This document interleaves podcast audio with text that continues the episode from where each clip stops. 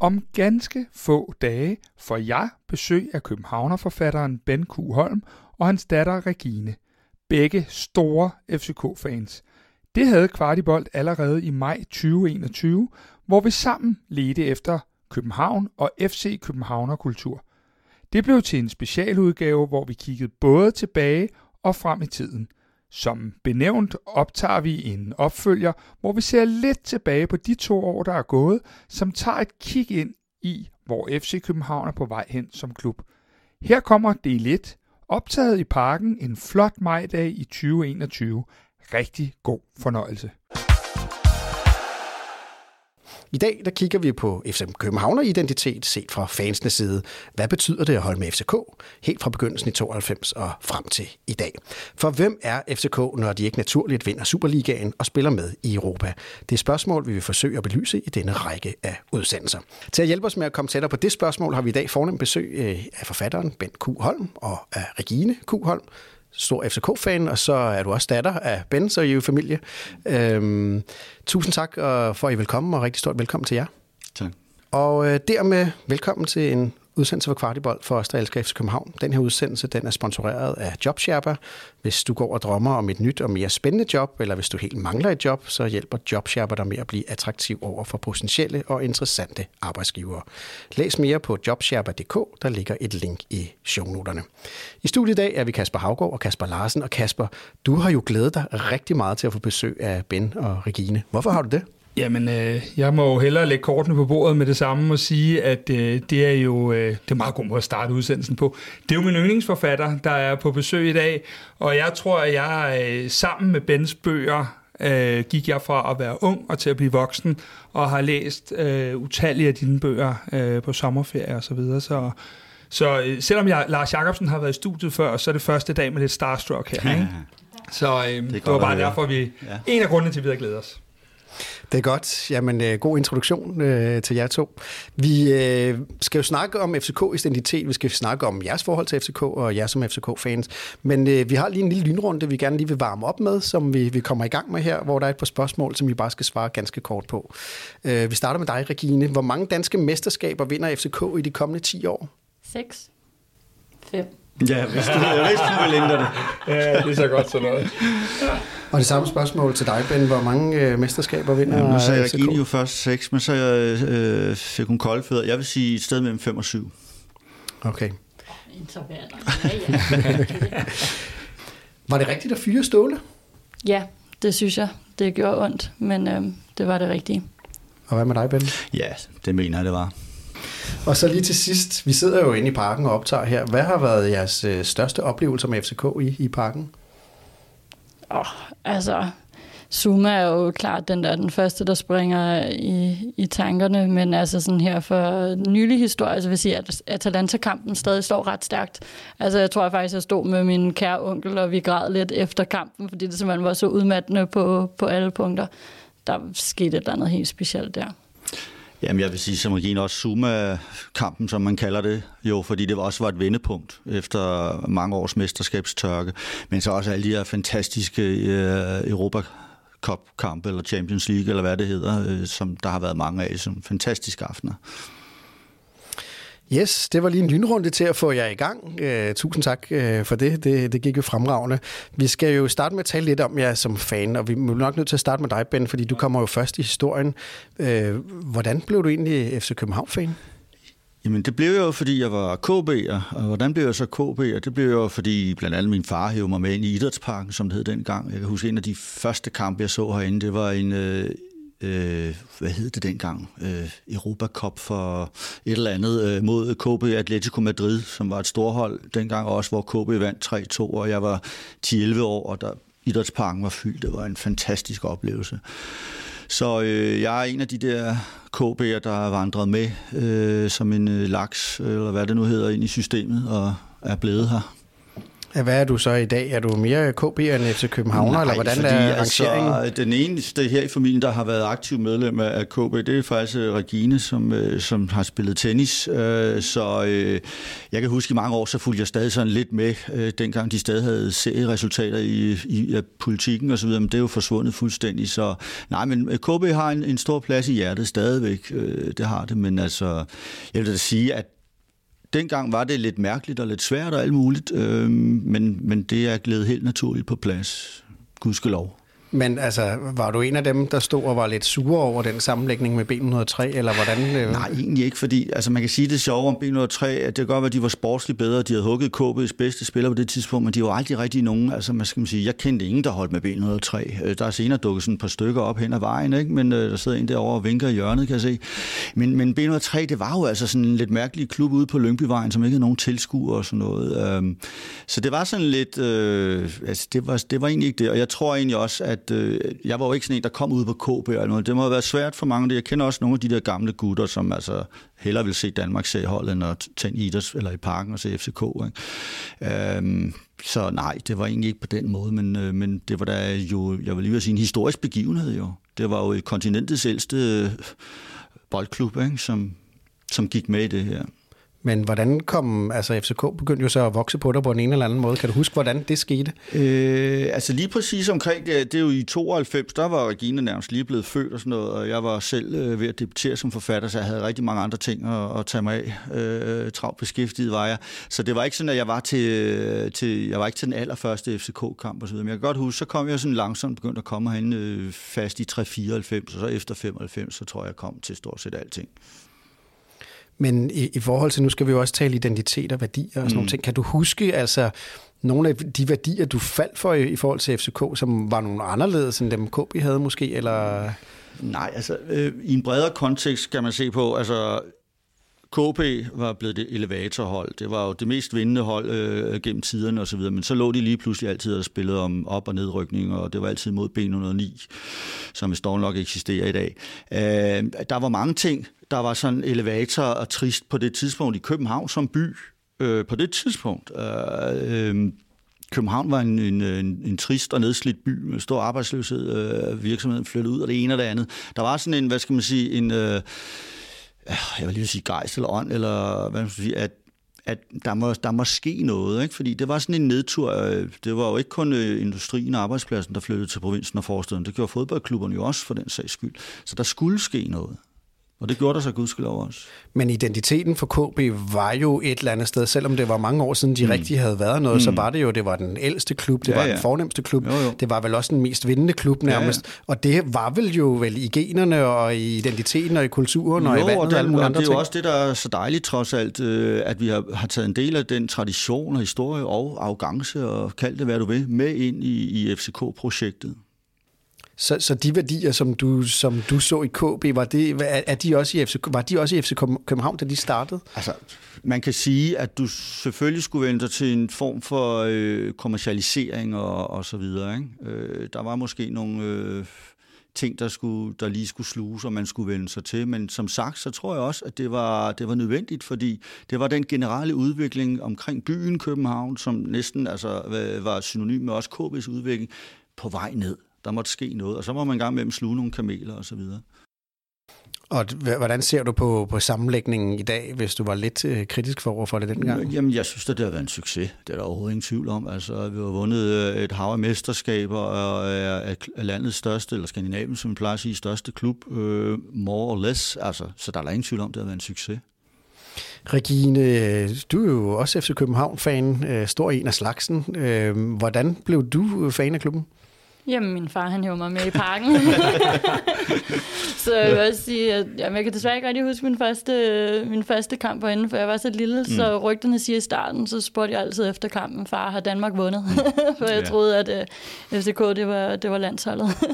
Men uh, ja, jeg har været her med altid, så lang tid. Jeg kan huske, jeg kan ikke huske, jo, få, få kampe, der er blevet misset, men uh, det var ligesom bare min opvækst. Om søndagen, der skal man i parken. Der er ikke så mange andre spørgsmål. Og hvordan, øh, så, så det er jo også vokset på dig, kan man sige. Det er jo ikke nødvendigvis, at man, man bliver ved med at gøre det, som ens forældre har taget med en til som barn. Hvorfor er, er du ligesom, hvorfor har du aldrig sluppet det? Jeg tror, altså det lyder jo bare corny og det hele, men altså det der fællesskab, alt det man oplever på tribunen, den jeg plejer at snakke om min fodboldfamilie, altså, altså Ben er jo min far, vi er familie, men der er jo også alle dem, vi står på rækken med, der er blevet vores øh, ja, extended family. Altså, du kender så mange mennesker, du kommer ind, du kender kontrolløren, du hilser på det hele, det er dit søndagsritual, det er dit hjem, altså dit andet hjem.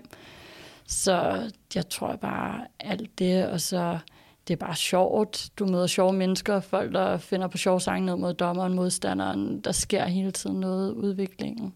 Ja.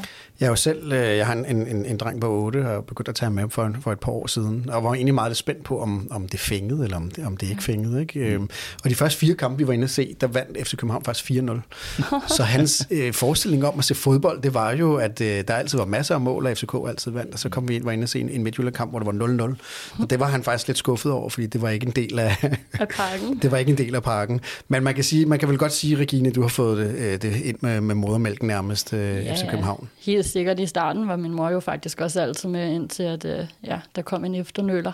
Så det har jo bare altid været ja, søndagsudflugten. Mm. jeg ved ikke, hvad jeg har gjort ved mig.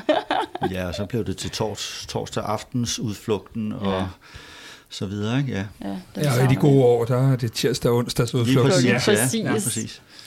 Men øh, nu, nu er jeg jo far og datter, øh, og jo begge to passionerede omkring FCK. Er, er det også en del af jeres øh, sammenhold som, som familie? Altså fylder FCK noget i, i det?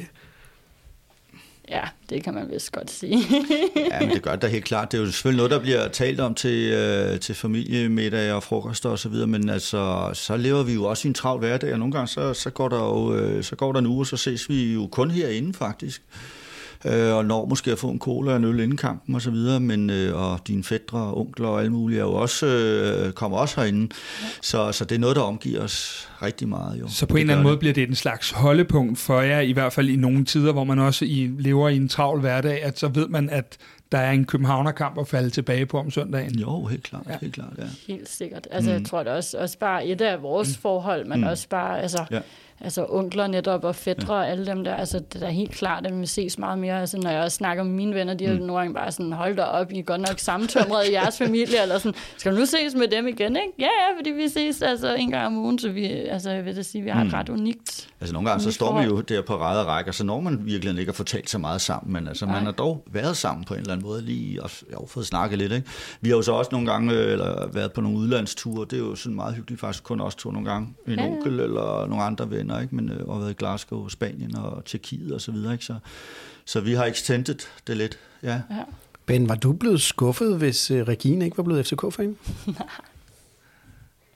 Mm, nej, overhovedet ikke. Altså, jeg vil sige sådan, jeg har, øh, Regine har jo, øh, har jo også nogle andre søstre, og øh, den ene mellemste søster, hun kommer også herned på, på sektionen en gang imellem og sådan noget, men den yngste søster har, har gudskelov ikke øh, vist øh, interesse i den retning, og det er jeg faktisk glad for. For det første, fordi hun selv skal vælge jo, og så videre. Også fordi, at det i unge, de unge år, så er det jo en kæmpe udgift i øvrigt, ikke? med mm. alt det cola og popcorn, hvor halvdelen øh, ryger på, ned på betongen efter to minutter. Men eneste så, måde, man får lov at se kampen på ja, som far. Ja, ja, ja, ja. Vi simpelthen lukke munden på de der små ja. unger. Ikke? Men øh, nej, nej, jeg vil sige, at det, det er egentlig meget tilfreds med, fordi det skal ikke være sådan, at det er sådan en helt øh, sovjetagtig familie, der kommer trampende der. Vel? Altså, og lige nu kan man også sige, at det er jo en uh, lidt smertefuld tid at være, være fan af, af København på. Ikke? Øh, man kan sige, at nu har der været mange gode år, ikke? men uh, jeg kender der mange uh, venner, der er fan af andre klubber, som ikke har vundet noget i mange, mange, mange år. Uh, og de, de tænker da over, skal vi give de videre til vores børn? Ikke? Mm. Altså, hvad er du AGF-fan, og har du ikke vundet noget i 30 år? Der har du grædt hver weekend. Er det virkelig noget at give videre til sine børn? Altså, jeg tror engang, at vi glemmer, hvor privilegeret vi er. Altså, Viborg kommer formentlig aldrig til at vinde det danske mesterskab, eller Esbjerg igen. Øh, de gjorde det så i 60'erne osv. Mm. Man kan nævne et hav af ja. engelske, tyske og svenske klubber, jeg ved ikke hvad, som aldrig nogensinde vil komme mm. i nærheden af bare at mm. kvalificere sig til en eller anden. Altså, så øh, det kan vi selvfølgelig komme ind på, det hårde år, men jeg synes også, man skal passe på med at gøre det værre, end det er i virkeligheden. Og det der er jo egentlig også noget rigtig smukt i. Nu har vi jo lige haft en tid, hvor vi har diskuteret mm. Super League, øh, mm. og hvad er det egentlig, der øh, ja. konstituerer et, et fanforhold, eller et, et forhold til at kunne ja. se fodbold. Ja. Og det er da klart, hvis man kunne vælge frit mellem alle ligaer i hele verden, så er Superligaen jo ikke den mest velspillet. Men for os, der sidder omkring mm. det her bord, er det jo en af dem, der, hvor det betyder mm. rigtig meget. Jo, jo. Så når man ligesom skal definere kærligheden, eller interessen, mm. eller passionen, øh, er det jo ikke altid kvalitet alene, mm. selvom vi jo har været forventet herinde. Jeg synes også, der er et eller andet dejligt i, at altså, jeg kom der med, dengang det gik dårligt. Altså, mm. det var jo ikke, fordi Nå, vi væltede ja, os. Der var der ja. noget pokalfinale og sådan noget, ja. men det var jo ikke, fordi mm. der var på den måde. Men det gjorde jo også bare netop, at den base, der er nu, er så meget stærkere, og det mm. gjorde også, at det så blev så meget sjovere, da man blev gode, og man mm. heller ikke altså, mm. endte med at tage det for givet, så forhåbentlig det, vi er i gang med nu, det gør også, at man bare jubler det ekstra næste gang, vi forhåbentlig tager det mesterskab hjem. Men udover at du er Kaspers yndlingsforfatter, så har du også skrevet rigtig mange bøger og mm. bliver kaldt københavnerforfatter mm. mange steder. FCK har jo også fyldt noget i, i dine bøger. Ja. Øh, hvorfor, har de, hvorfor har de det? Jo, men altså... Øh, jeg har jo skrevet, altså mine første romaner, de handler jo meget om, der brugte jeg bare de miljøer og de steder, jeg selv kom, og den verden, jeg kendte osv. Og sådan her på mine gamle dage er jeg begyndt at skrive om ja, om øh, modstandskæmper og unge, unge fyre, der render rundt i Vestberlin i 70'erne. Men, øh, men dengang, da jeg begyndte at skrive, øh, der, der skrev jeg meget om den verden og den by, jeg kendte. Min hjemstavn, som jeg plejer at sige, nemlig København, Stor København. Øh, og øh, der var jeg jo så begyndt at komme meget i, øh, i parken her i, sådan i ja, 394 og så videre, og jeg, blev, jeg var meget fascineret af det, fordi det var, det var en meget spændende kultur, der var omkring klubben også, øh, når man sådan kom på Altså, det var meget grotesk, når man kom op til en eller anden fin kunstudstilling nede i en eller anden kælder øh, og sådan noget. Så lige pludselig gik halvdelen af alle gæsterne, fordi de skulle alle sammen i parken. Det var sådan meget, det var sådan meget smart og posse, det var nogle andre typer, og, og vi vandt ikke noget som helst. Vi blev nummer 8 og så videre. Øh, og jeg var meget fascineret af det her, og så skrev jeg jo den her kollektivroman, der, der ligesom, hvor København er hovedpersonen, Hafnia Punk, og, og der er jo selvfølgelig nogle øh, FCK-fans med, og så videre. Så det, det var sådan helt naturligt for mig. Øh, øh, på godt og ondt så, fordi øh, så de næste mange år, når jeg kom et eller andet sted hen, så vil folk altid tale fodbold og FCK med mig, og jeg synes, i begyndelsen var det sådan meget sjovt, men det blev sgu lidt træt i længden, for nogle gange ville jeg også gerne tale om nogle andre ting. Men jeg brugte det meget, ja, det gjorde jeg, fordi det var en del af mit liv, og det var også en del af, øh, af af billedet, bybilledet i København, nemlig af FCK og FCK-fans, cooligans og alle de her typer, de, øh, de var sådan meget fremtrædende. Hvad, hvad er København egentlig for en by? Det er vores hovedstad, men ja. hvad er det ellers for en by? Hvad definerer egentlig København? Uh, det definerer det, at det er en, øh, man kan sige, det er en storby, men det er også en, en øh, det er ikke en lille storby, men en mellemstor storby. Det er jo ikke Chicago eller noget af den stil, men det er heller ikke, altså hvad ved jeg, Göteborg eller Oslo.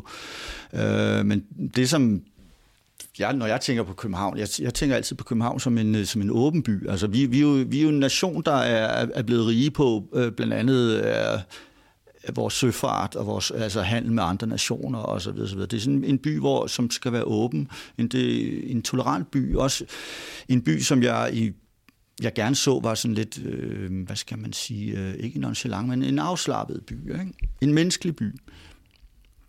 Regine, når jeg så tænker på øh, din generation, hvad, hvad, hvad, hvad betyder København for dig og for din generation? Åh, oh, ja, hvad betyder den? betyder alt. Det er jo basen, det er der, hvor vores liv foregår. Og netop her under corona, så har man måske netop også, apropos tidligere, fundet ud af, hvordan man bare tager nogle ting for givet nogle gange.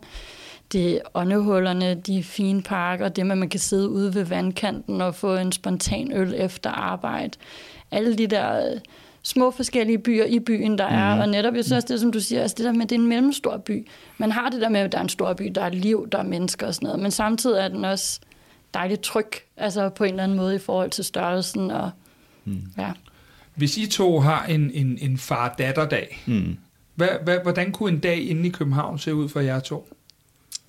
Jamen, vi kommer jo ikke ind. Altså, det vil jo være herude på Østerbro i parken. Ja, jeg skulle sige, altså, det sidste, vi havde, det ja, var det var på Café Dantual, da du øh, ja, havde rundt fødselsdag, ikke? Ja, der tog vi da en lille tur, Dantual, ja. byens kro og sådan noget. Ja. Ja. Så I er meget lokalt forankret her på Østerbro? Øh, jamen, Regine, hun bor jo i en konkurrerende bydel, var jeg lige at sige. Ikke? Men altså, jamen, det er også, fordi jeg er jo kommet lidt den der alder. Jeg kommer jo ikke så meget ind til byen mere. nej, nej. Det er jo, altså min, jeg lever i den her Bermuda-trekant, var jeg lige at sige, nemlig altså søerne og parken og ja. Mm.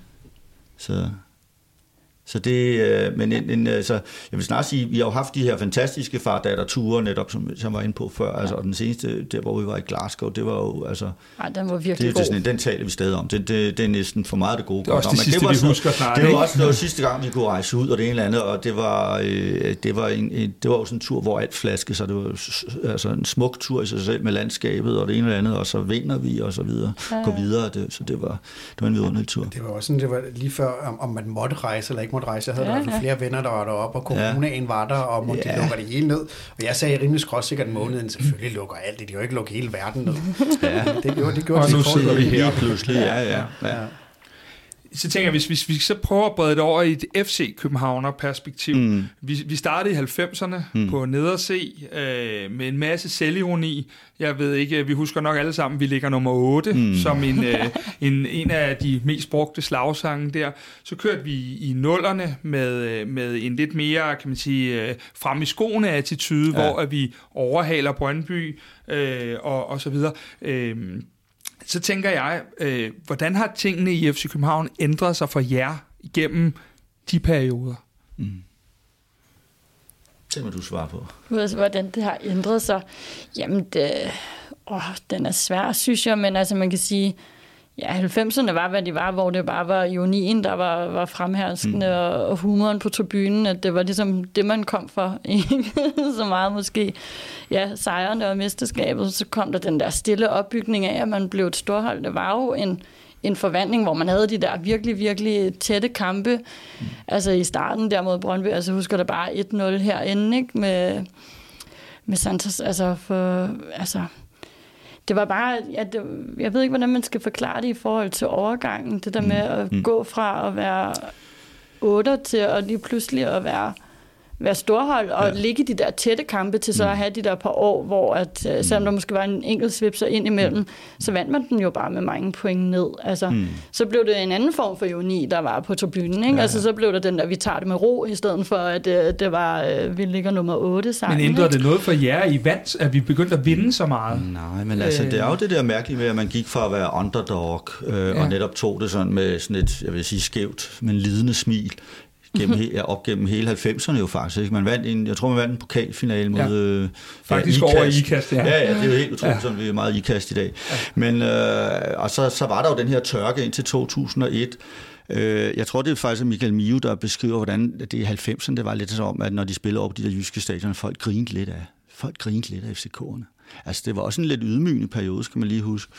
Øh, og så lige pludselig så vender det hele på en tallerken nærmest, og så bliver det, altså, jeg vil lige sige, det er jo nærmest bliver lidt surrealistisk, fordi så kan det godt være, at OB vinder et mesterskab, og så endnu et på sådan en helt surrealistisk, øh, øvrigt også, øh, hvad skal man sige, steam, de lige pludselig får. Men ellers så har, har vi jo siddet stort set på, øh, på, på flæsket i, i sådan 10-15 år, indtil for nylig nærmest, ikke? sådan groft sagt.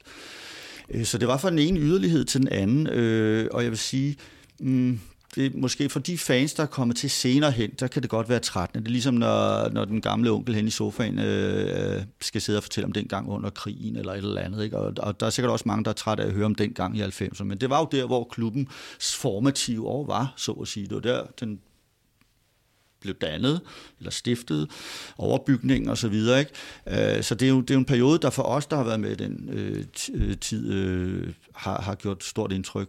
Øh, Jeg tror også for mange fans, jeg synes allerede, jeg kunne mærke, da, da vi havde vundet øh, mesterskabet 2001, øh, hvordan der sådan, sådan på tribunen var, kom en helt anden stemning blandt mange af de nye fans, der var kommet, der var bare sådan, var meget, meget kritisk over for spillerne. Øh, Pascal Simpson, altså øh, folk hetsede ham for eksempel. Han er totalt glemt i dag. Men, øh, men der kom lige den her meget, øh, der opstod meget hurtigt hos nogle fans, vil jeg sige, en forventhed. En forventhed om, at nu kunne vi bare simpelthen gå på vandet og skulle smadre alt og vinde alt hele tiden. Øh, det gjorde vi så også mere eller mindre, ikke? men, øh, men der, på den måde synes jeg, at jeg kunne fornemme sådan lidt, at der var opstået en slags kulturændring.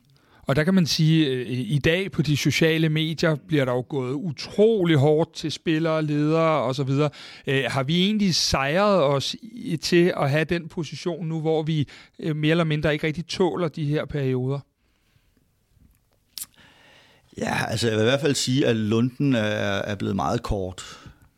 Øh, og der skal man så stadig huske på, at selvfølgelig kan der blive begået ledelsesfejl, og der øh, kan være forkerte spillerindkøb, men altså man gør det jo trods alt i bedste intention med de her spillere som regel. Ikke? Mm. Øh, hvordan en spiller nu øh, slår til eller ikke slår til, det kan der være mange årsager til. Det kan være, at han kommer fra Slovakiet eller et mærkeligt sted og bare ikke rigtig trives her osv.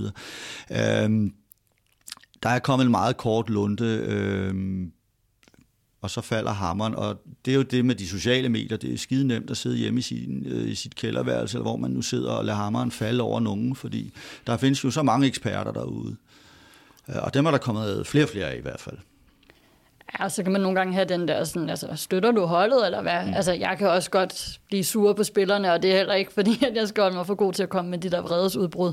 Men jeg kan da huske det bare, nu nævnte du selv Pascal Simpson før, hvor Roy Hodgson også var ude og sige sådan, altså, at man er med eller en modspiller på tribunen. Mm. Altså, der er jo også, altså, nu snakker man 12. mand og sådan noget, men altså, man har jo også et eller andet job i at, at være der for spillerne, mm. for dem til at præstere bedre, så nogle gange det der, hvor man bare går helt kort fra starten af og står og råber og skriger dem. Altså, jeg ved ikke, hvem det gør bedre.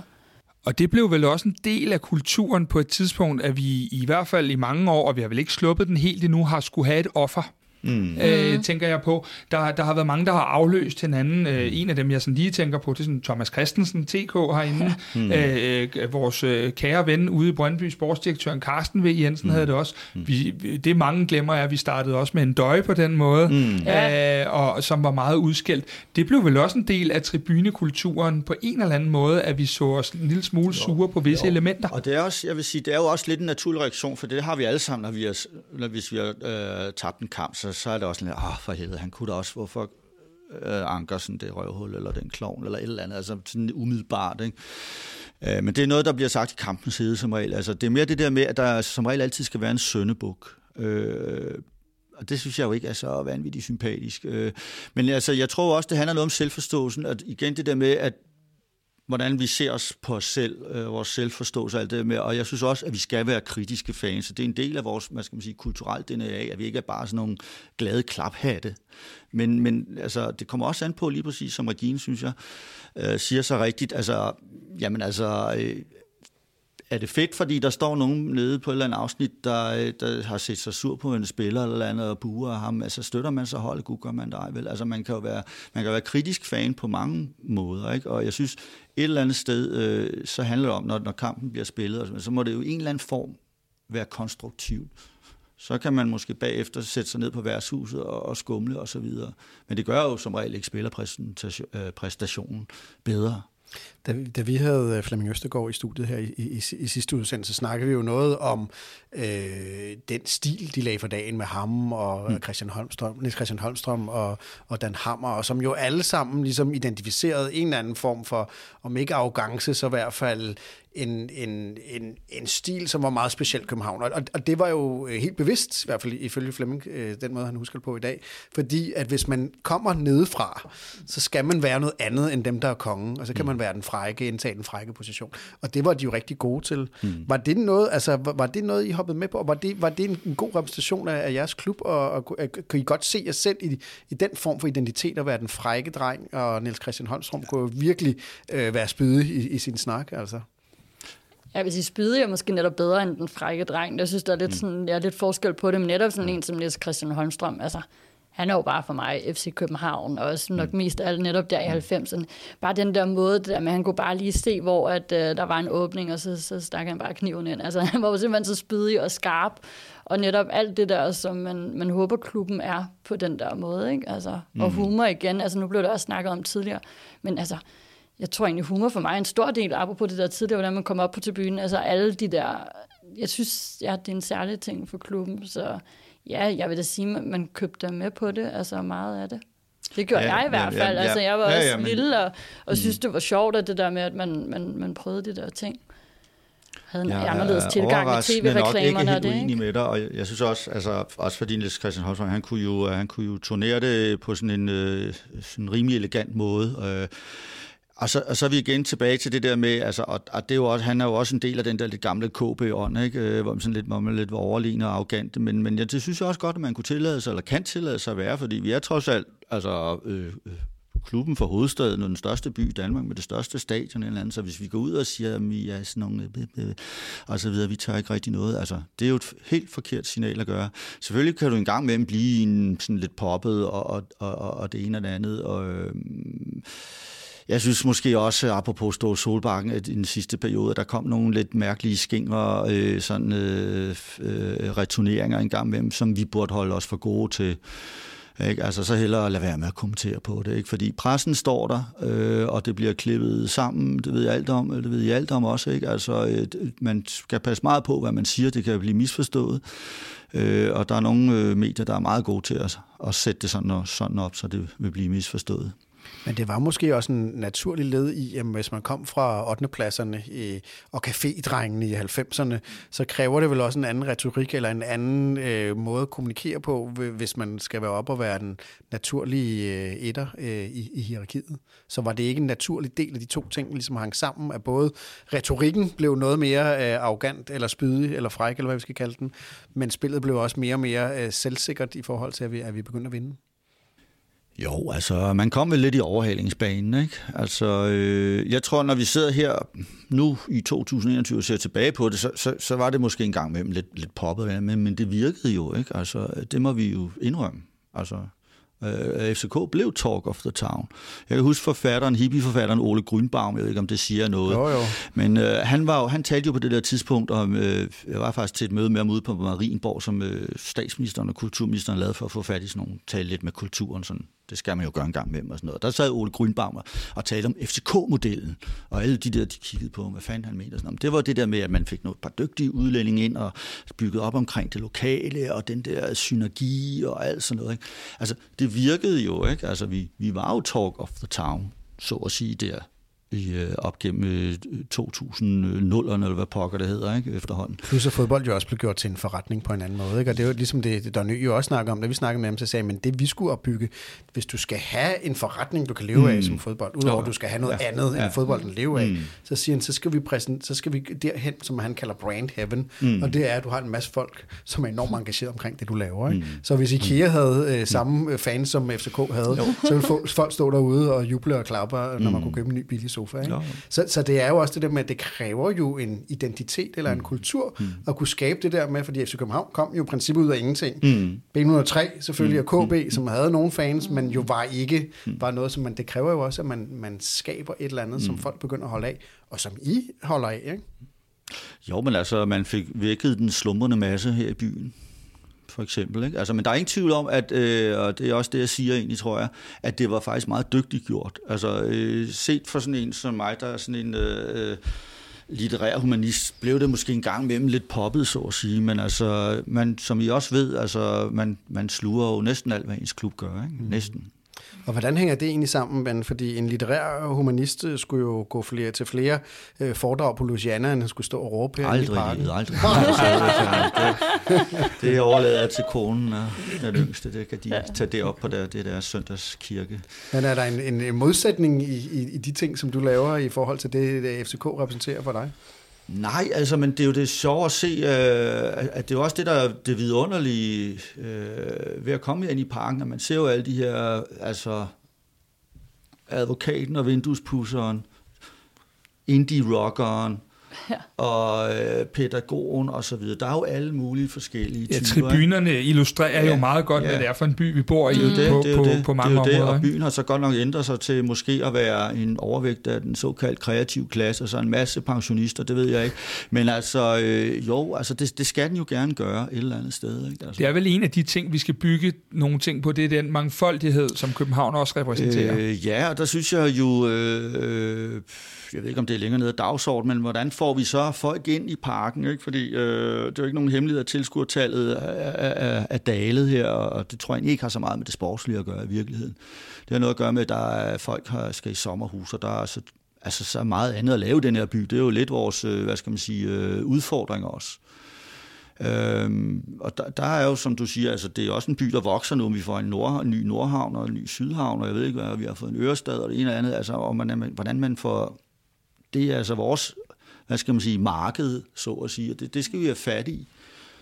Øh, om det skal være med husstanddel, omdelte brochurer, eller hvad fanden man gør, det ved jeg ikke, vel? Øh, få fat i øh, flere venskabsklubber og så videre, ikke? men man skal holde fødekæden i gang. Øhm, Men i forhold man. til det der, ikke, så mm. hvad, er det dit indtryk? Er der også et generationsspørgsmål? Fordi vi er jo nogen, som er kommet øh, siden 90'erne, mm. Øh, og som jo bliver nogle ældre og ældre røvhuller. Øhm, og nu sidder vi faktisk, I repræsenterer to forskellige generationer. Er I FCK-fans på forskellige måder? Altså er du, øh, adskiller du dig i din fankultur fra din far, Regine? Nej, jeg tager på lidt flere udbaneture, end han gør.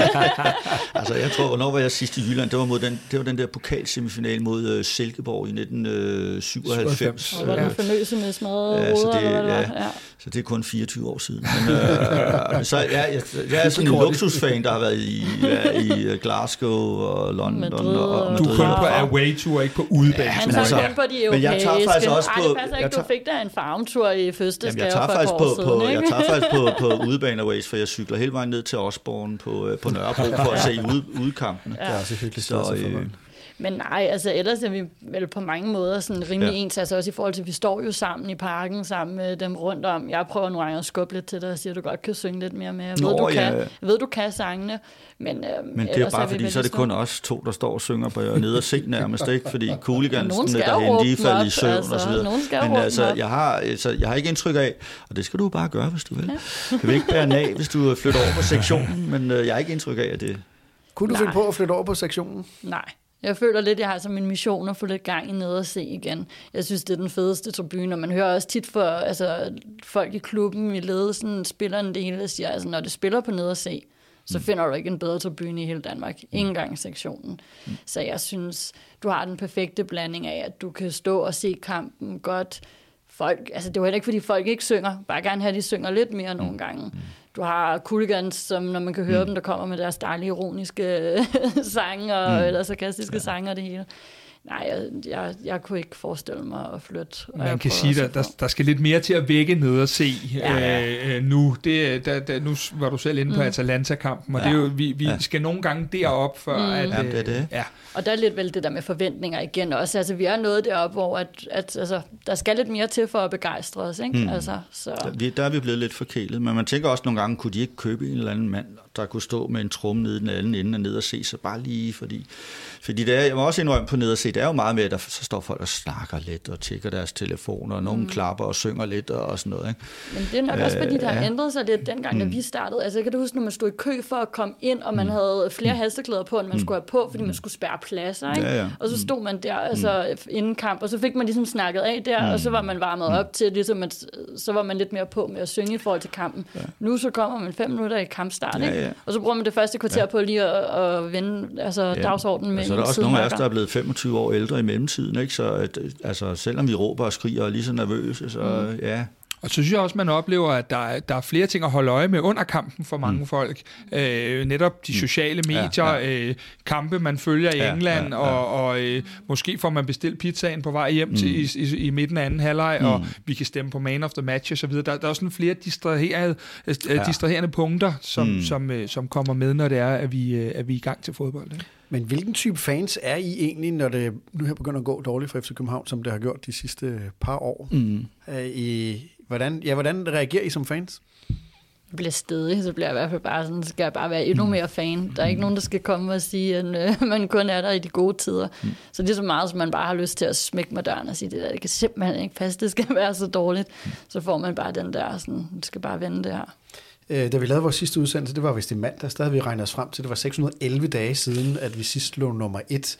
Hmm. Regine, er det lige så skægt for dig at gå til fodbold i, i de 611 dage, hvor vi ikke har været naturlig nummer et, som det var øh, op igennem tierne?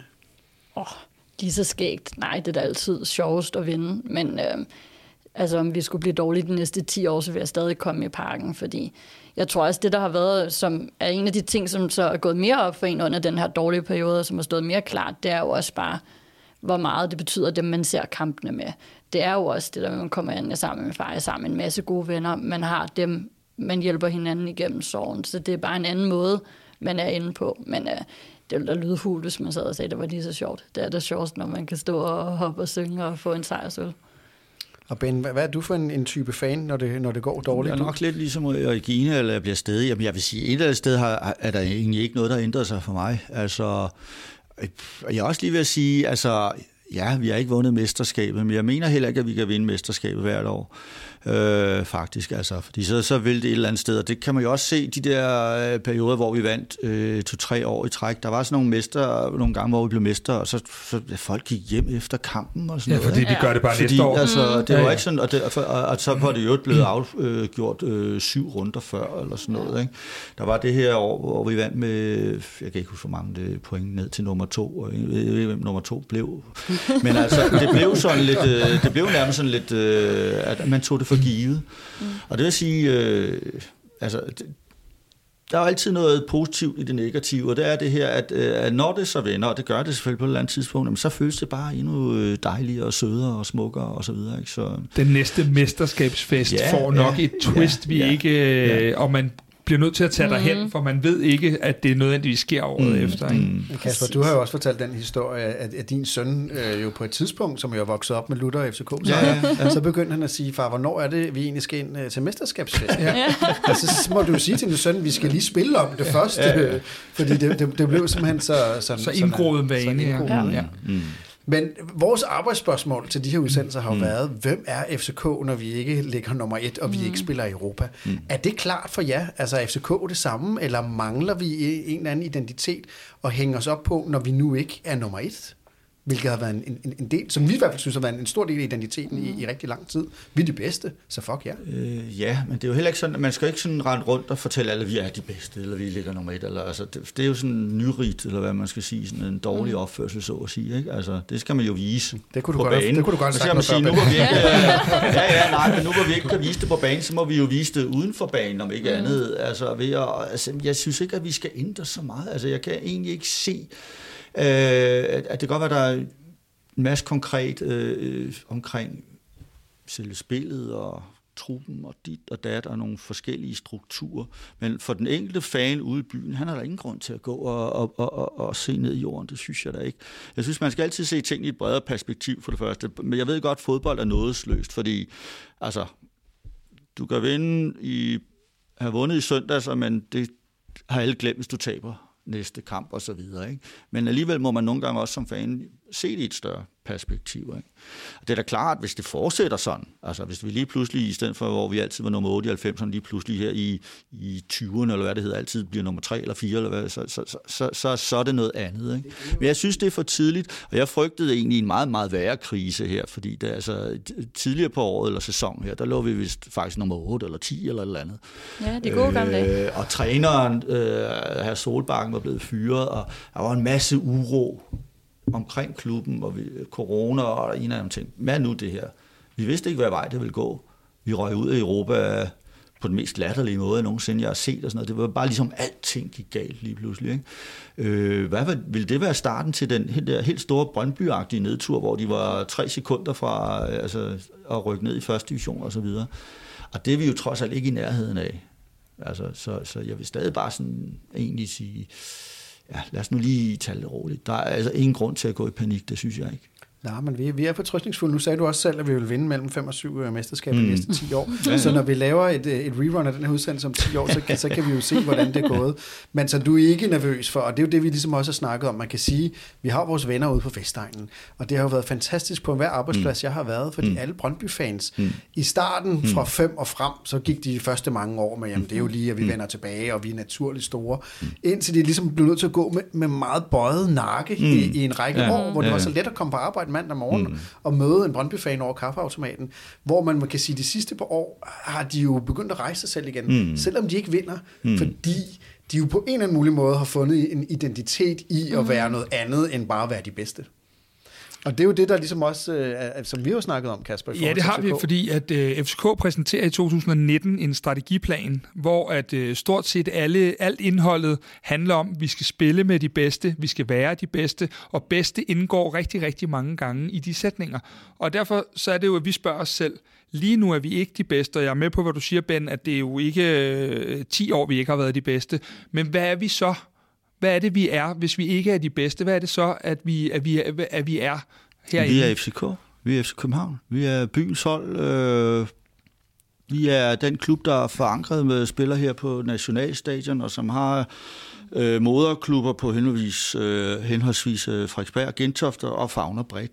Der, vi skal ikke øh, øh, gå ud og, og, og, og ændre os i et eller andet panikangreb. Altså, at man kan sige... Øh, altså Brøndby har jo altid haft den der retorik, som, som altid har mindet mig meget om, øh, om det gamle DDR. Altså det der, vi er folket, vi er sandheden, vi er vejen frem, og alt det der agtige... Øh, altså frygtelige lingo, som de altid har dyrket og har fået indoktrineret dem selv til at tro øh, på. Øh, vi skal ikke forfalde til sådan nogle ting egentlig. Jeg, jeg tror bare, det er sådan lidt is i maven. Og så skal vi selvfølgelig stadig opdyrke den der øh, kultur, der er omkring klubben, og det er klart, det er, jeg vil ikke sige svært, øh, i og med, at FCK er jo en overbygning, ikke? men altså, som, som står på to ben, Øh, og der har jeg jo så ikke rigtig føling med, hvad der foregår ude i de der øh, to ben, men, men jeg synes, man skal, man, skal, man skal sørge for at have mange andre ben også, blandt andet via alle de her venskabsklubber, som jeg har indtryk af, man er i gang med at opbygge. Det, det tror jeg er utrolig vigtigt. Øh, så man skal ikke bare lige pludselig altså, øh, hyre et reklamebyrå og, og finde på nogle øh, mærkelige øh, et eller andet... Øh, ikke flere, du må gøre det bare. nej. Nå, men det er vel lidt ligesom, man håber, det sportslige setup også lige kan slå lidt koldt vand i blodet og, og takle den her mm, krise. Altså, mm, så er det vel mm. også det her med at håbe på, altså, at det her det kommer til at vende, og forhåbentlig altså, gøre det snart. Og der var også et FC København, før vi blev gode, mm. som jeg i hvert fald personligt også holdt rigtig meget af. Så derfor så føler jeg heller ikke, mm. netop som du siger, der er ikke nogen grund til at gå i panik, så ja, må man bygge lidt videre på det, og så kan der være der nogle andre ting, der også springer ud af det, også i forhold til det fanmæssige. Altså, Cooligans, de blomstrede ja. vel op i, i elendighedens jo, jo, jo, nuller, altså, modgang. Så er de jo i hjemme, ikke? Altså, ja. det er hjemme, ja, ja. hvor det startede. Men det er også, det er også altså, hvad man forstår ved, øh, altså, eller, ved godt, hvad man forstår ved identitet, hvordan du opbygger den, øh, eller en kultur omkring en klub, og den opbygger du altså via generationerne, så at sige. Ikke? Altså, ligesom jeg har slæbt Regina med i parken og så videre.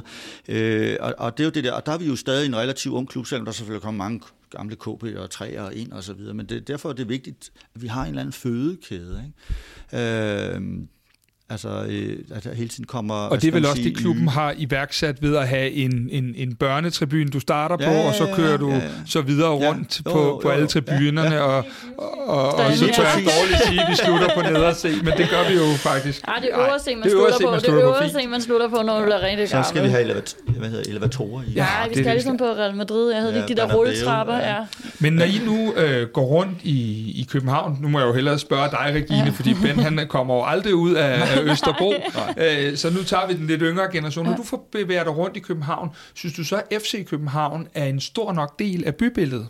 Oh, jeg vil altid gerne have, det var mere, men jeg har faktisk været ret positivt overrasket, især her det sidste års tid med coronanedlukning og dårlige sportslige resultater, hvor mange gange jeg egentlig har spottet noget, en FCK-trøje eller træningstrøje eller mm. skoletaske i bybilledet. Men øhm, nej, jeg vil gerne have, at det var endnu mere. Jeg kan da også huske nogle gange der, når vi havde det kæmpe banner inde på Kongens Nytorv. Og sådan. Altså det der, hvor man bare havde lidt mere... Øhm, mm. Ikke at det skal være reklamer alt sammen, men ja, det der, hvor man så det. Ikke? Men jeg synes faktisk, at... Øhm, at der er overraskende meget sådan FCK i bybilledet, når jeg er rundt, også bare på en helt almindelig kedelig tirsdag, ikke efter kampdag, at folk... Mm. Øh, de render rundt, og det er jo også det, man kan håbe på lidt her under corona. Altså, der kommer den der lidt modstand, sådan, folk får lyst til at søge lidt til det lokale, og man kan også håbe lidt, nu har det været det der Super League tidligere, ikke? Nå, men, altså, man kan bruge den der til ligesom også at forvente den lidt sådan, ved du hvad, det er altså ret fedt, vi har et kæmpe stadion her midt inde i byen, hvor du kan komme ind hver søndag, du kan se den her kamp, i stedet for at, at se på et eller andet i tv, ikke? Altså, man kan få bygget et eller andet, sådan, mm det der tilhørsforhold, og der ja. synes jeg, jeg kan se med min lillebror, altså han har også søgt mod det her lidt lokale i, i midten af alt det her, sådan, hvor vi har egentlig noget, der er ret godt her øh, tæt på. Så det, det er noget, så, der, jeg håber, så man kan tage i denne her rigtig dårlige periode, vi jo alle sammen har været i, hvor vi har været fængslet lidt i hjemmet, ja. øh, så mener I egentlig godt, at der kan komme noget, en anden effekt ud af det bagefter, som vi måske også kan få lidt gavn af, os der kommer i parken, måske med lidt flere tilskuere, måske at man opdager lidt, hvad man har savnet. Der er jo selvfølgelig man, også den modsatte det håbe, mulighed. Men vi også desværre se i øjnene, at det er oppe ad bakke, fordi altså nu, ja, jeg bevæger mig stort set kun på Østerbro, øh, rundt på Østerbro, og der ser jeg gudskelov, øh, hvad, hvad danske trøjer angår, stort set kun FCK-trøjer faktisk, og skoletasker. Jeg er sådan en, der lægger mærke til sådan noget. Øh, men jeg ser jo altså også rigtig mange Barcelona-trøjer, og gør det mig glad. Lyder jeg glad. Nej, jeg retter snart ryggen. Eller Arsenal, tror jeg, eller Milan, eller what the fuck, hvad jeg lige ved at sige. Øh, og sådan er det bare. Det, vil sige, det er jo i en større kontekst, den konkurrence, vi også er op imod. Ikke? Øh, du ser jo også Barcelona, tror jeg, på ned og se, for det ikke skal være løgn. Ikke? Altså, og det er sådan noget, der, der er, det, Ej, det, det er en uskik. Ja, men det, der er jeg, det vil sige, det er jo også det, der er det gode ved at være fan. Jeg, altså, jeg er jo også fanatisk. Det indrømmer jeg blankt, altså på det her punkt, og det, det er sådan noget, de irriterer mig. Men, mm. øh, men det kan jeg jo ikke gøre noget ved. Men altså, det må vi også bare se i øjnene, det er, det er også det, vi er op imod. Ikke? Øh, børn i, i Liverpool-trøjer og så videre. Ikke? Øh, nu, nu har jeg en, en, en søndagsspiller ja, i HIK, altså, ikke? Har nogle, ja. og der er altså, nu har jeg lige været nede i HIK i dag, ikke? Ja. og der vil sige, jeg så en med FCK, øh, ja. men ellers er det jo Paris Saint-Germain, ja. øh, Barcelona, ja. Real Madrid. Øh, og det er jo fordi alting er blevet ja. mere tilgængeligt mm. på, ja, på, ja, på mange ja, områder. Vi lever i en global verden og så videre, og, og der, at, at, at spillet er måske lidt bedre, i, i, og der er de der stjerner og så videre. Ikke? Og det, det leder mig egentlig også lidt hen til, at altså, med, med fodbold og alt det der FCK og sådan noget, altså jeg har det lige så, hvad skal man sige, altså min kærlighed og alt det der til FCK, er ikke blevet mindre overhovedet, den er som den er, og sådan noget, men til fodbold generelt, Mm. Det er jeg måske virkelig træt af. Fordi øh, de der Super League for det første, det der med, at man laver sådan en, øh, sådan en lukket fest, ikke? Øh, øh, Altså det, det, jeg synes, det er forkasteligt og meget ueuropæisk jo. Øh, men spillerlønningerne, øh, Messi, der mm. tjener en milliard om året, og der, der er så mange øh, Katar, der hvidvasker deres, øh, deres blodige hænder ved at, mm. at købe sig ind i Paris Saint-Germain. Alle de der ting, det er til at brække sig over, rent udsagt. Ikke? Så der er mange ting, hvor man siger, altså ja, altså... Øh, altså, hvor jeg bare bliver endnu mere FCK mm. enåret fanatisk i virkeligheden. Ikke? Så, og, hvad, så kan man sige, at i den danske fødekæde er vi jo så de onde faktisk, ja, ja. eller været det, ikke? fordi altså, vi har så godt nok reddet OB gentagende gange for, for, for lidt ved at købe deres bedste spillere og så videre, så kan de stå der og råbe Judas og så videre. Ikke? Men vi er jo også dem, der bare har haft checkhæftet ud og så videre. Ikke? Så vi er jo også Altså, jeg ved godt, vi er også selv lidt det, som jeg anklager de andre for, men i en langt mindre målstok. Men der, men der er jo også det med FCK, synes jeg, at vi har været så forkælet. Mm. At vi har vant til, at vi, øh, selv når vi ikke har spillet godt, har vi vundet, og der mm. har altid været ligesom den der overlegenhed. Mm. Og der synes jeg også, der er en analogi til det der, du siger, jamen overgår du at se øh, Champions League øh, to gange om ugen, mm. selvom det er nogle af verdens bedste hold, nogle af verdens bedste spillere? Nej, det gør jeg faktisk ikke, og der er jo også noget romantik i, jamen, jeg voksede op med sportslørdag i 80'erne, mm. hvor der var en knokkelkamp mm. for England, som man mm. Med glæde så, ja, ja. Øh, fordi det var det, der var. Mm. Øh, og det er jo det der med, og igen skal man skabe en Super League, som lige pludselig ja. så, er det, så er det endnu bedre og endnu mere, og det mm. tror jeg sådan set ikke på, fordi at tilhørsforholdet til sporten, passionen for sporten, kommer også bunder også i nogle andre ting. Og nu har vi ja. så til fællesskab, at det er København, og det er mm. København. Mm. Øh, og det har vi sådan set, fordi vi, vi er vokset op med det, i hvert fald øh, de fleste af os. For mig er det jo meget omkring det nære. Jeg mm. kan jo i princippet tage ud på tieren og se dem træne om mm. torsdagen, og se, øh, hvordan at vi øh, lægger frispark til bagerste stolpe, og så videre, så videre, så kan jeg gå ind og få den kontante afregning. Det kommer tæt på, og jeg kan følge det, hvor det andet, det bliver jo en, en, en masse på en eller anden led at se øh, om det så er Real Madrid eller Paris eller hvad det er, det, det er lidt fjernt i stedet mm. for, og det er, jo, det er jo mm. den følelse, som vi måske sidder med, men som man også godt kan blive bekymret for, om næste generation kan, kan få med, fordi der netop er alle de tilbud mm. øh, nu, øh, både i København, men også generelt, som vi snakker om. Altså, jeg kunne ikke få en Paris-trøje, da jeg var mm. barn i hvert fald. Mm. Mm. Men der tror jeg, at det nære kommer til at være rigtig vigtigt her. Også lidt den nye strategi, det der med at få flere af, altså, af de egne talenter op i truppen. Altså, jeg kan da se for eksempel, at nu har jeg en, en 15-årig lillebror. Han synes, det er vildt sjovt med sådan en som Victor Christiansen. Det er der sådan noget, der er med til mm. at gøre, at han også får fokus her på FC København. Fordi, hov, der er lige pludselig en dreng fra hans skole. Han mm. spiller inden for FCK, ikke? Altså, hvor mm. stort er det? Så den der med at få nogle flere af de der lokale drenge også ind, få den der tilknytning, krydder med de der store, gode, super udenlandske stjerner, som Darmen Døjer, dem der, der kan det der ekstra. Men at du får også ligesom, altså bare det længe, prøv at tænke på, hvad for en ambassadør han har været for København. Altså, det er jo helt vildt. Altså, jeg tror virkelig, der kan være noget fremtid og noget at hente i der også i forhold til, at jo, det er fint nok med Messi og alle dem der, men her der er en, du kan møde ham på gaden nede på Elmegade eller Sankt Hans Torv, eller hvad ved jeg, et eller andet mm. fancy, og fancy sted. Og som du har. Ja, men ja. der er de der ting. Ja. Altså, der tror jeg, der, altså, det er jo det, vi, vi har her i København, som Superliga, eller Superliga aldrig nogensinde ville kunne give. Ikke? Og jeg håber, der kan komme lidt, man så hvordan med de der fansprotester hvordan der var alt det der. Jeg håber virkelig, at der er rigtig mange ting, der kan udspringe af det her, både i forhold til regler med hvor meget man kan købe sig ind i klubber, men også bare, at man ligesom får fat igen det der, hvorfor er det egentlig, det er fedt at være fan? Altså, jeg vil påstå, der, der er en anden... Jo, tyskerne har jo fat i ja, noget i forhold til de ejerstrukturer, de har. Jamen. Og det er anderledes at se, se Bundesliga, ja. Og man kan godt fornemme, at det er folkets klub mere, øh, end, end det er nogle øh, arbitrære ejers. Øh, og man har da snakket lang tid om England, at de har problemer med de der fodboldturister, altså på stadion, at der ikke er den der stemning mere, og nu har vi siddet her et år og snakket om, at vi savner ja. altså også at have fans ja. på stadion, og der vil jeg så stadig påstå, at der nok det er den forskel på dem, der står der uge efter uge og kan de samme sange og hoppe i takt og bla bla bla, og så dem, der sidder og klapper lidt og, og så jubler, når det er deres øh, yndlingsspiller, der scorer. Hvor at, øh, at, at, at simpelthen hver anden tilskuer er fra Japan eller Norge ja, eller et eller andet, altså sådan vildt, nogle, det der to-do, ikke? Altså. Og, og det samme med Anfield, ikke? Altså, ja, jeg, ja. jeg kender der venner, der er fan af både Manchester United og mm. Liverpool,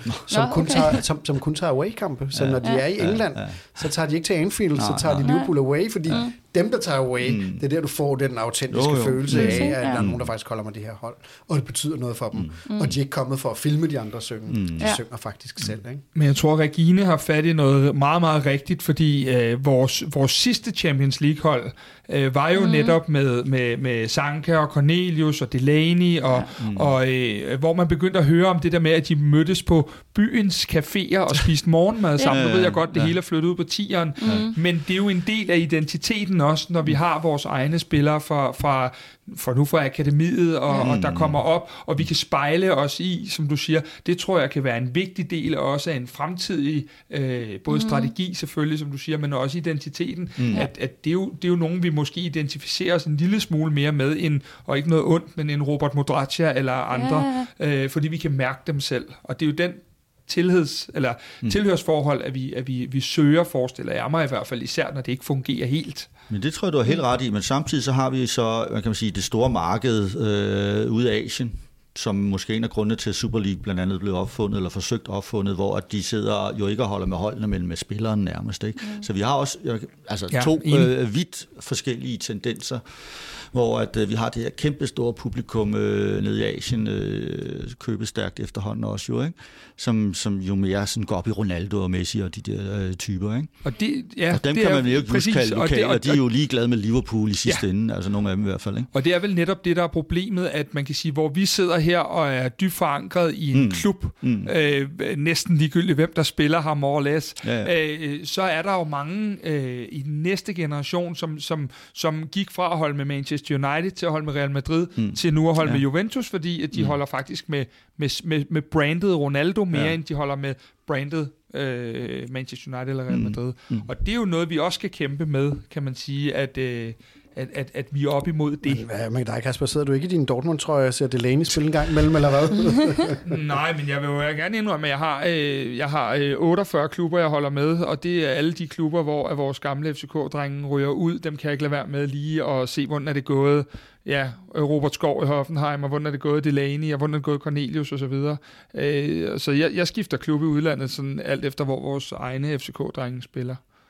Ben og Regine, jeg skal lige høre jer her, fordi øh, nu står I jo troligt, øh, når der er åbent og alle mulige andre ting på ned og se og observere mm. FC København. Og det går jo ikke, øh, som det plejer.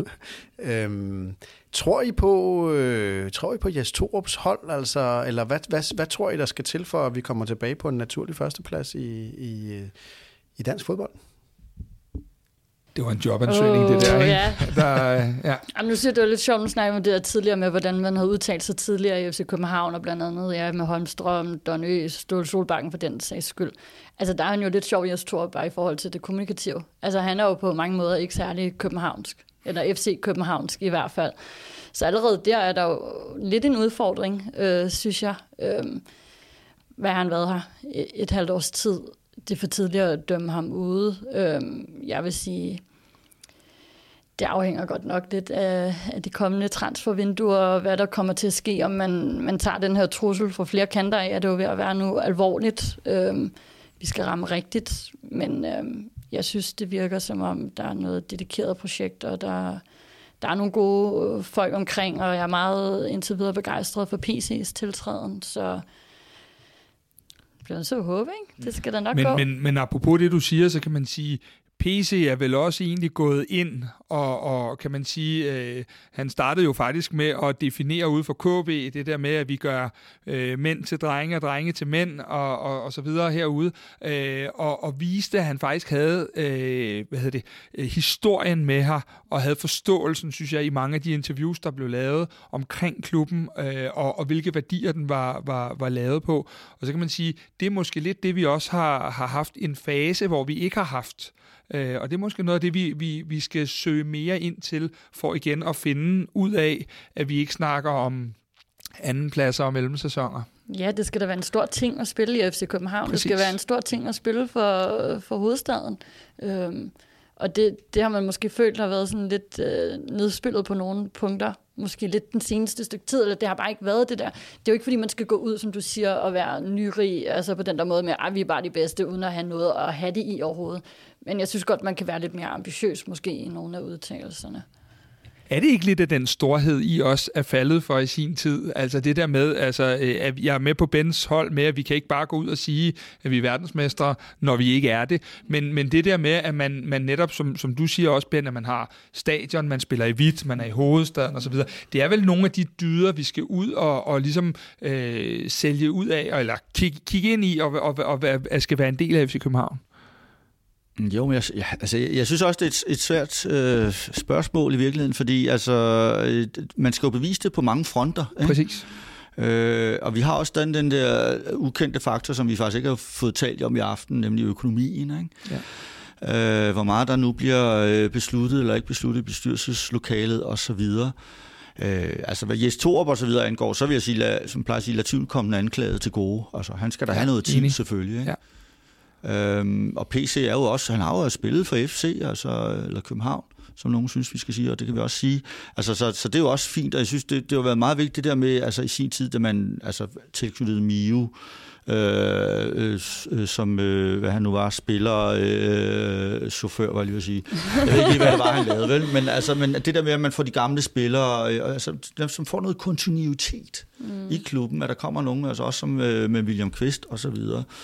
Øh, selvfølgelig kan vi ikke få alle tidligere spillere ind i klubben, altså, så, så ender det med, at de skal stå nede i kantinen øh, eller noget af den stil. Ikke? Men altså, at man har en eller anden form for, for kontinuitet, det er jo lige så vigtigt som den der med, altså den, der kommer nedefra, som med, med Victor øh, hvad hedder han, øh, Christiansen ja. og Delaney. Altså, mm. Så den, den går mange veje, den der kontinuitet, netop for, og det er også der, kulturen jo opstår, der, når der kommer en eller anden form for homogenitet et eller andet sted. Ikke? Men nu, da vi spurgte jer i starten, så sagde jeg jo, at begge to, det var rigtigt at fyre Ståle. Mm. Øh, og det betyder så også, at der skal noget nyt til. Mm. Og mm. nu er vi så ikke helt sikre på, om, om Jes Torup er det, er det helt rigtige. Men synes I også et eller andet sted, det er spændende at følge et nyt FCK, eller at der bliver skabt et nyt FCK i, i en, i, man skal sige FCK, som FCK-fan, hvor man i rigtig mange år øh, har kunne regne næsten alle træk ud, fordi alt var så vant, når man kendte Ståle, og man vidste, hvordan man spillede. Altså, det var jo i hvert fald som om, at modstanderne øh, havde regnet den ud øh, til sidst. ja, de altså, øh, og jeg synes da også, at, at det måske, altså, altså, han har jo været i klubben i 15 år i alt i alt, eller hvad ved jeg, så det er jo ikke, fordi han har fået en kort line overhovedet. Men det var måske også det der med, at, ja, at det var ved at sande til, så at sige. Ikke? Altså, der, der skulle ske noget andet. Øh, men, og så men kan det man jo andet, være, er det det rigtige, tror du, for Jeg tror, det er for tidligt at sige, altså. Øh, jeg tror da helt klart, at Jes Torp en kapacitet og, og, og Næstrup og hvad de hedder alle sammen. Altså, men det kan da godt lige nu virke som om, at der er rigtig mange kokke ude på den der sidelinje, øh, der, der kan måske fordærve øh, det for en anden. Det, det, det har jeg ikke øh, indsigt eller forstand på egentlig. Altså, jeg, jeg, tror, at, øh, jeg tror, det er for tidligt øh, egentlig afsige nogen dom overhovedet. Jeg tror også, altså det man skal huske på, altså for eksempel bare i forhold til mig selv, nemlig altså Ståle har jo nærmest været træner i al den FCK-tid, jeg kan huske, ikke? Ej, men groft sagt. Så apropos det der med identitet, da han blev fyret, der var det jo også lidt nærmest sådan, hvem er vi egentlig? Altså det var lidt den der sådan, okay, hvad for en klub er det egentlig? Man holder med, fordi det var blevet så meget Ståle med alt, også med hans udtalelser og personlighed og sådan noget. Altså, det var jo bare blevet stort, så jeg tror også i alt det her, øh, man skal nok heller ikke undervurdere, altså hvilket hul det har efterladt, at han er væk, og, og også alle dem omkring ham, altså hvor meget der er, at, at vi nok bare står over for nogle større udfordringer, end man måske lige havde regnet med i starten, eller, eller, eller håbet på omfanget af. Så har det også sådan, jo, er der nogle ting i tror, der gør mig lidt utryg? ja, øh, skal han få lov til at, at få sat sit eget hold lidt mere? Ja, det skal han også. Øhm, nu prædikede jeg også selv lidt mere øh, tålmodighed med spillere mm. og sådan noget mm. tidligere, så nu må jeg også prøve at efterleve mm. det. og det vi også skal huske er jo, det blev, endte jo ikke med kun at blive Ståle Solbakken. Det var jo mere eller mindre hele staben, der, mm. der, der blev skiftet ud, og, og alle os, der har været på arbejdsmarkedet i mange år, vi ved jo godt, at man, man, man skifter jo ikke bare alt ud, og så øh, kommer der nogle nye ind i de øh, stillinger, og så kører det hele videre. Mm. Og det er måske der, vi, vi sådan lidt skal appellere til, at vi, vi måske alle sammen øh, finder den der opbakning frem. Øh. Jo, lige præcis, fordi der er det jo netop det der med, når vi sidder herude som fans og, og kigger på det, og så synes vi bare, gud, hvad er det for et galehus eller mærkeligt hus, det er ved at udvikle sig til. Men det er klart, der foregår jo en masse ting, som vi ikke aner en pind om, øh, og det er en kæmpe organisation, der skal på plads og så videre. Ikke? Så, så det, ja, det tror jeg, du har fuldstændig ret i. Men så synes jeg måske også, altså, at, at Ståle nærmest, øh, jeg vil ikke sige, at han var ved at blive større end klubben, vel, men øh, det, det var, var jo lidt det der med, at han havde rigtig mange kasketter på, ikke? og han var ikke nogen, øh, han talte højt også. Ikke? Så, øh, så øh, det, det synes jeg var en farlig udvikling, må jeg indrømme. Og man vidste jo lidt godt, man, at man levede på låntid på en eller anden måde, også altså, henset til hans første tid i klubben, hvor vi jo også røg ud i, i rimelig meget tumult da han stoppede første gang der. Den her gang var det så, okay, jeg skal prøve at forberede organisationen på den dag, jeg ikke er her mere. Det lykkedes så ikke så godt, kan man sige. Altså, så nej, han, han, han var bare kæmpestor, altså, gudene skal vide, det gør stadig ondt, når man ser ham, synes jeg, når han sidder på farmstadion og ser kampe, eller han titter frem. Altså, jeg holder det med Norge nu. Øhm, elsker, elsker manden, men det var bare, altså det var rigtigt at fyre ham. Vi var røget et hul, og jeg tror også, havde man fyret ham senere, så kunne vi have risikeret at stå i en endnu større krise, end hvad vi gør lige nu. Det var hjernen og hjertet, der spillede lidt ud mod hinanden, kan man ja. sige, i forhold til, at vi jo alle mm. sammen dybest set gerne ville have, at han bare blev ved med at lykke sig og ja. blev her til han øh, skulle pensioneres. Mm. Men, men at tiden og mange af de ting, der fulgte med, ikke kun resultaterne, øh, begyndte jo at, at, at være vejen mod enden. Jo, men der er det så også sjovt, hvis der er jo mange der udefra, der ser FCK som sådan en kynisk øh, fusionsklub, som de kalder det, hvad, hvad vi jo så ikke er, men der er jo ikke noget galt i at være en fusionsklub i øvrigt, men, øh, men der, der var følelserne reageret jo længere end fornuften, kan man sige, fordi at, øh, andre steder, der var han jo blevet fyret øh, for længst. Okay? Så øh, ja, men man, så vi er ikke altid jo, så slemme, som andre vil gøre os til, på det punkt i hvert fald. Man, man ser jo i hvert fald typisk klubber, hvor nogle øh, store personligheder har repræsenteret dem i rigtig, rigtig mange år. Ja. Det er klart, når de forsvinder, så er der et, et, et tomrum. Mm. Øh, ben og Regine, øh, det har været fantastisk at få øh, besøg af jer. Nu har jeg jo stået trofast på nederse i rigtig, rigtig mange år. Jeg går ud fra, at man også finder jer, når man, når man kigger 10 20 år frem i, det, i tiden. Det er i hvert fald planen. Ja, det er det helt sikkert. Og Kasper, du er jo fanboy nummer et her. Har du fået svar på alle de spørgsmål, som, som, som vi har tænkt på? Jeg vil faktisk sige, at jeg har i hvert fald fået nogle nye øh, veje ind i forhold til alt det omkring identitet og, og øh, hvad hedder det, min, min min gamle forfatterven her, han øh, har også lært mig måske en lille smule i den her time omkring noget med lidt tålmodighed i forhold til ikke at lave om på for mange værdier, fordi det ikke lige kører i en periode. Så det synes jeg faktisk har været en rigtig fin indsigt at få med oven i, i de andre ting. Tusind tak, fordi I kom, og tusind tak for hjælpen og indsigten i DFC København, som vi alle sammen elsker. Selv tak. Selv tak.